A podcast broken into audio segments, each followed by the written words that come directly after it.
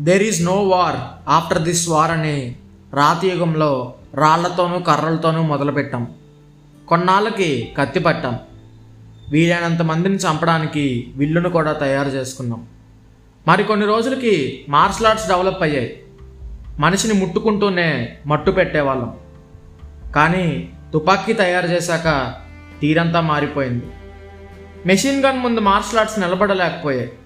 అందుకే ఈసారి ఎక్స్ప్లోజివ్స్ని ఎక్స్ప్లోర్ చేసాం మైళ్ళ దూరాన్ని ఉన్నదాన్ని కూడా మినిట్స్లో మసి చేసేందుకే మిసైల్స్ని కనిపెట్టాం. నిలబడటానికి కూడా నేల లేకుండా నాశనం చేసేందుకే న్యూక్లియర్ వెపన్స్ని తెచ్చుకున్నాం.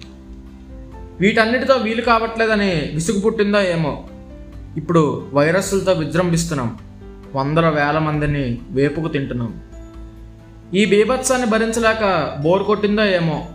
ఈజీగా ఎకనామిక్ వార్ స్టార్ట్ చేసాం అవతలవాడి అవసరానికి అనుగుణంగా ఆర్థిక సాయం చేస్తూనే ఇచ్చిన అప్పులకి ఆస్తులన్నీ లాగేసుకుంటున్నాం. బ్రహ్మాండంగా బతికేవాడిని బానిసలుగా మార్చేస్తున్నాం. ఇది యుద్ధం. సరిగ్గా చూస్తే నేను చెప్పిన దాంట్లో ఎంతో కొంత ప్రాస ఉంది.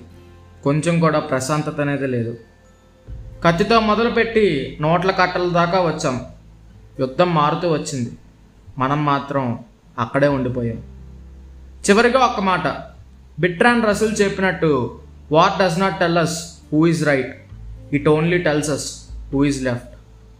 యుద్ధం ఎవరు కరెక్టో చెప్పదు. ఎంతమంది మిగిలారో మాత్రమే చెప్తుంది. జై హింద్.